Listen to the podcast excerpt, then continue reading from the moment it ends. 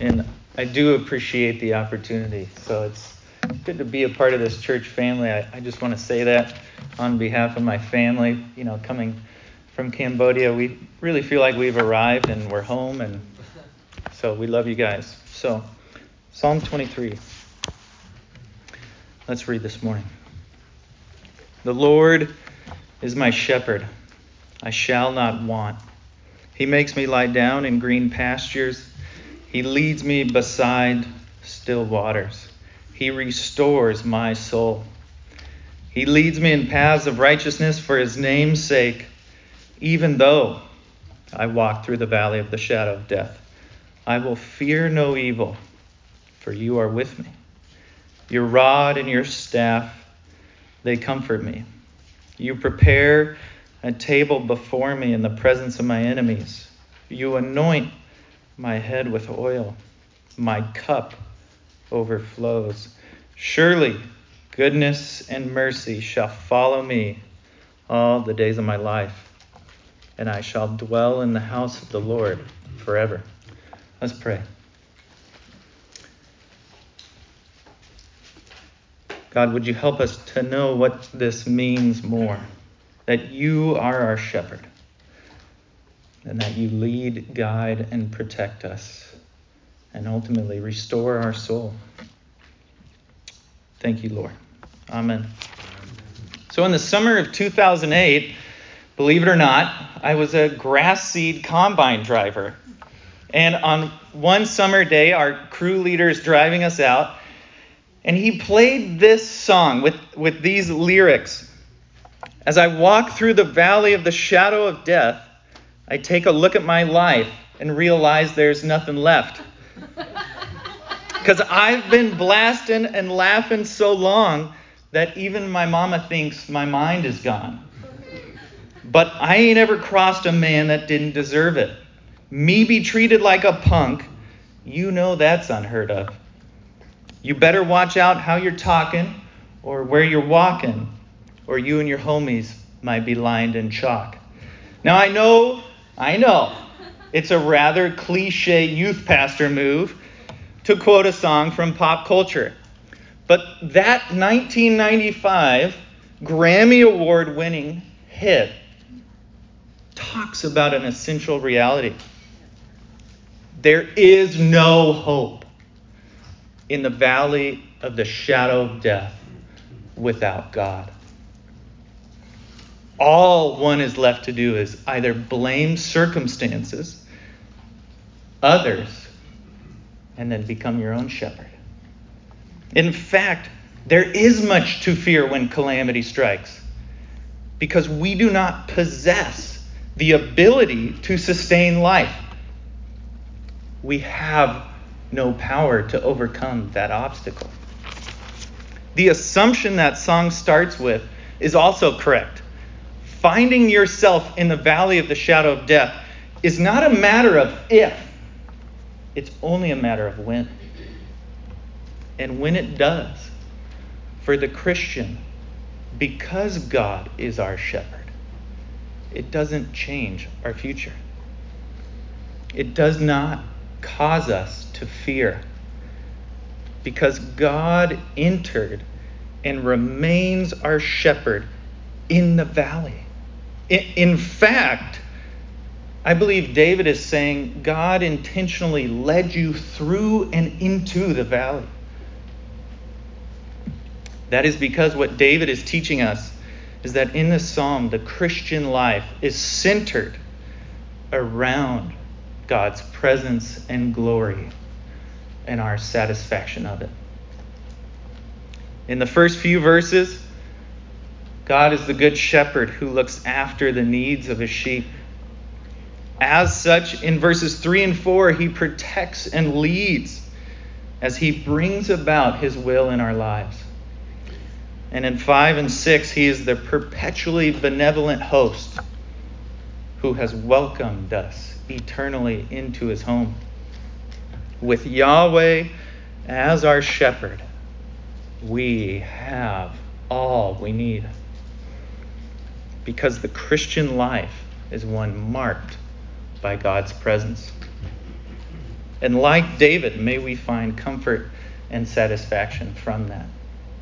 So, in this sermon today, I want to answer three questions that inform and reinforce this idea. First, who is this shepherd? Who is the shepherd?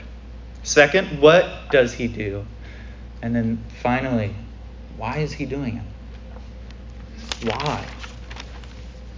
To the first question, who is the shepherd? Though it would have been appropriate and theologically consistent, David doesn't say, The king is my shepherd, nor the rock of ages, nor the mighty fortress. He doesn't even say God or Lord. I'll come back to that. Or the creator is my shepherd. Though all of them are implied. Instead of using these titles or abstract concepts, David uses God's personal name, Yahweh. This is purposefully intimate and relation, relational. And I, I think it actually brings some form of clarity to David being a man after God's own heart. Yet, David didn't just say God's name to express relational intimacy. There's a specific substance behind this name that is of utmost importance. God's name and who he is, what he has done, his nature and character and actions can't be separated. That is why we are not permitted to take the Lord's name in vain. It isn't just a word to toss around in our vocabulary because it speaks of who God is. God first introduced his name to us in to Moses in Exodus chapter 3. Listen to this. Verse 13 and 14. Then Moses says to God, If I come to the people of Israel and say to them, The God of your fathers has sent me to you, and they ask me, What is his name? What shall I say to them? God said to Moses, I am who I am. And he said, Say this to the people of Israel I am has sent me to you. God's name and David's use of it will become just a little clearer as we continue one more verse. God also said to Moses, Say this to the people of Israel The Lord, there's, there's our Psalm 23 use. The Lord, the God of your fathers, the God of Abraham, the God of Isaac, and the God of Jacob has sent me to you. This is my name forever, and thus I am to be remembered throughout all generations. Now, did you catch that? It almost seems like there's two names of God, doesn't it? Is it I am who I am from verse 14? Or is it verse 15, the Lord? Well, yes. And it points us, that reality points us to the beauty and grandeur of God's name. It isn't two names, but two ways of saying the same name. You see, I am who I am is only what God gets to say. Only God can say, I am who I am. Because it's the first person use of his name. Ironically, his name is so versatile that he doesn't have to refer to himself in the third person. Have you ever met those people? Like, oh yeah, Stephen does this, Stephen does that. And it sounds rather awkward, but God doesn't have to do that. And so we, on the other hand, say, He is. Or in Hebrew, Yahweh. Or as we read in Psalm 23, the Lord in all capitals. Whenever you see the Lord in all caps, it's God's personal name. And by that, we are saying He is who He is. Now, why is that significant? Because His name literally means, in some degree or fashion, life or being or existence. He will cause to be what is. In him is existence, and without him is nothing. Or to dip our toes into Revelation again for a moment. I am the Alpha and the Omega, says the Lord God, who is, who was, and who is to come, the Almighty. With God's name, we are understanding an essential part of who He is. All of life depends upon Him, and He depends on nothing for life. That is because He is who He is. Theologians call this God's divine aseity, or His self existence. And as God chose to reveal himself, his very name speaks to it. Now, let's come back to Psalm 23 for a second. David says, The author and source of life is my shepherd. Of course, I will never lack. Of course, I will never need. Because he will cause to be whatever He deems appropriate for me to have. Yahweh is my shepherd. I shall not want. So, who is this shepherd? The Lord, the great I am, the origin of all life, who causes to be. Is that your shepherd? As you ponder that, it's important to note that to be one of his sheep, you must be of his fold. It's not a generic use that we just get to say. In verse 15, he said, back in Exodus chapter 3, he's the God of Abraham, Isaac, and Jacob. His covenant people are his sheep. And the good shepherd said, This cup that is poured out for you is the new covenant in my blood. You must be a part of that covenant community to be his sheep. So today, I just want to put that before you. If you're not his sheep, there's only one course of action for you. It's repent. Repent. On to question two. What does this shepherd do for his sheep? What is this shepherding care he provides? Why would you even want to be one of his sheep? It is almost entirely appropriate to say he does it all. Even though that'd be rather reductionistic and simple, we could just close right there and pray. He does it all. But this psalm also implies something very humbling to us. If he is a shepherd, we are these things called sheep. Now, sheep are not the most keen animal walking around on the planet Earth with four legs. I don't know if you've ever seen sheep, but something I learned this week is that sheep, if they lay down and they roll over just enough, they can't get back on their legs. They're, they're that dependent. Like they, they will literally roll over and die if you don't go set them up. Now, if somebody's a shepherd out there and you know, wants to prove that wrong, please help me. But that's, I mean, sheep are dependent upon everything for life. And that need and dependence the shepherd gives. It is important to note that when David says, God is my shepherd, he's not saying it like we would say, you know, Chuck's my dentist or Bob's my mechanic. We don't just go to him for a yearly physical and be like, well, that was good. See you in another year. The shepherd is an ongoing, everyday, leading, guiding, caring process. We can do nothing without him. Furthermore, it is important to address David's statement I shall not want. Now, I don't know about you, but when that hits my ears, I think, ugh, God is my shepherd. I shouldn't want anymore. Ah, just fix your desires. Fix, fix, fix. And to be clear, our affections, desires, wants need to be under the superintendence of the Holy Spirit.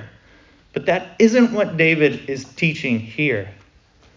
What he is saying is God is your shepherd. You don't have lack. You don't have needs anymore. All of them are taken care of by the shepherd. Look at what follows in the context.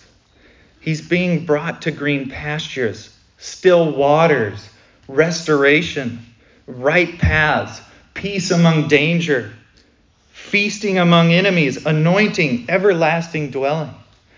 This is not a shepherd who doesn't adequately take care of his sheep. This is a shepherd who abundantly provides and takes pride in his care. But that brings us to two very important elements that we need to hold in balance when we say God's our shepherd. The first is, it doesn't mean we get everything we ever wanted. We only get what he gives us. And two, nor does it mean we live a life suddenly free from all the cares and anxieties of the world. In, in fact, it might be the exact opposite. Now that God is leading your life, you will actually have to enter the valley of the shadow of death that you might have been avoiding up until now.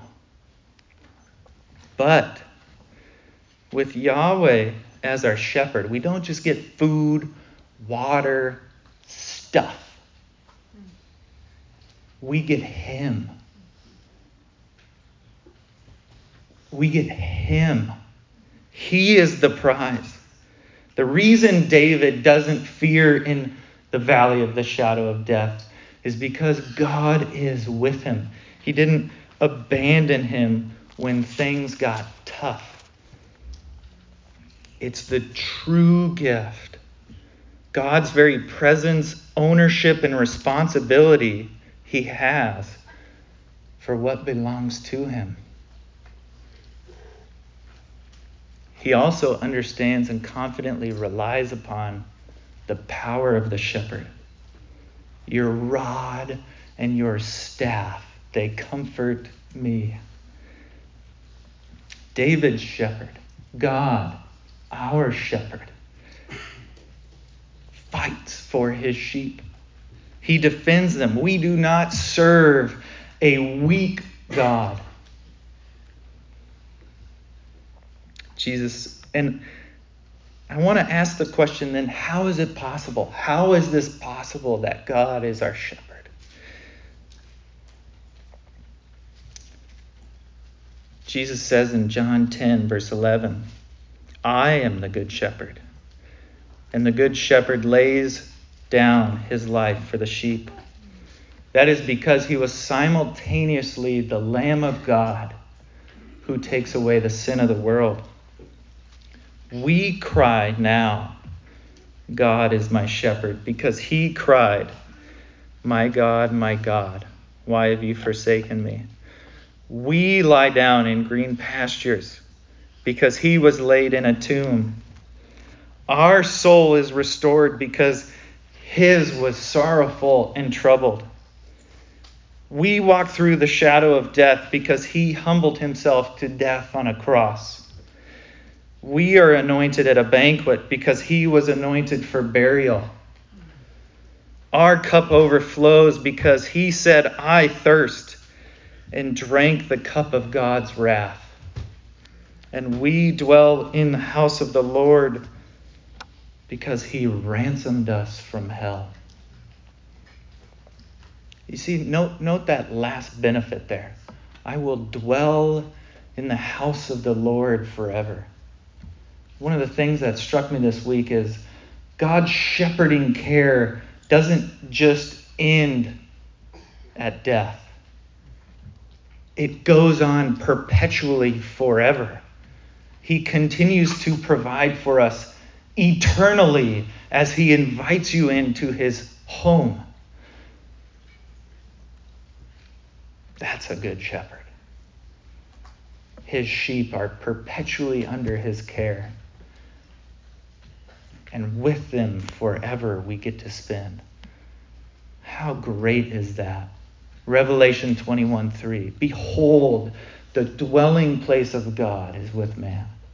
That is our hope. That is our shepherd. One who doesn't just care for our stuff now and then just leave us to be. We get the prize at the end of the day. That leads us to answer one final question Why? Why would he do this? Look again with me at the second half of verse 3. He leads me in paths of righteousness for his name's sake, or for his own reputation, for his own glory. In a way, we, we're coming back full circle to the name of God. But now his shepherding role is done to protect and promote his name. Now, this might strike us as odd at first, seeming maybe a little egotistical, but God cannot do anything but for the sake of his name. As we already talked about, there is nothing greater, better, or causing existence besides God. Therefore, if he were to give credit where credit isn't due, God would err. And God does not err, for he is just, righteous, and good. And if we keep digging, this is also very comforting because it takes a lot of pressure off, doesn't it? It's comforting because this does not diminish or eliminate what He has done for us. You see, God can do things for His name and still give good gifts. God's glory and our good are not mutually exclusive. The friction comes from when we believe our good is not the good God has for us.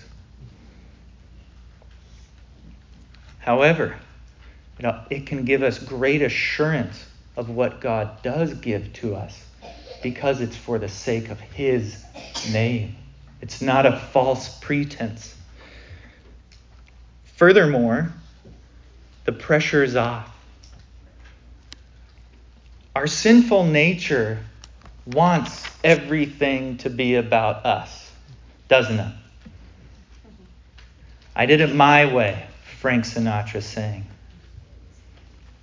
In reality, though, we know that would crush us. We cannot rise to that standard, no matter how hard we try. God alone is sovereign. The last time I checked, every human ever born died.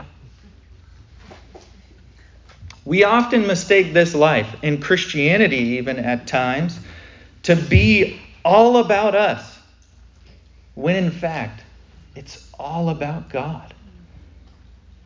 And that is the best news imaginable. Because look at how this psalm describes him benevolent, caring, protective, powerful, good, and merciful steadfast in covenant love and faithfulness, present and near. There is nothing we need that He doesn't supply. And He takes great delight in supplying it. It also reminds us why we are instructed to pray, Hallowed be your name and that the chief end of man is to glorify God and enjoy Him forever. Praise be to God for who He is, what He does, and why He does it. As we close, I, I want us to return to the central idea of this psalm That is, the Christian life is centered around God's presence and glory and our satisfaction of it. For none other than Yahweh is our shepherd. He is benevolent and caring, takes proper ownership and responsibility of his own, all while getting the proper praise and honor due his name. Could you imagine if our culture wrote a song like this? How void of comfort and beauty it would be? I think it would sound like this I am my shepherd.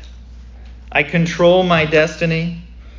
My 401k makes me lie down in green paper. I lead myself to all my desires. Vacation restores my soul. I lead myself in paths of well being for my name's sake. I will never walk through the valley of the shadow of death. My meditation app suggests I look inside myself and believe it isn't real. I prepare my own table free from any concern or worry. I make myself worthy because I have caused myself abundance. Only greatness and esteem shall follow me all the days of my life, and I will happily dine in hell forever. Praise be to God, that isn't our song. For Yahweh is our shepherd, and we shall not want. Let's pray.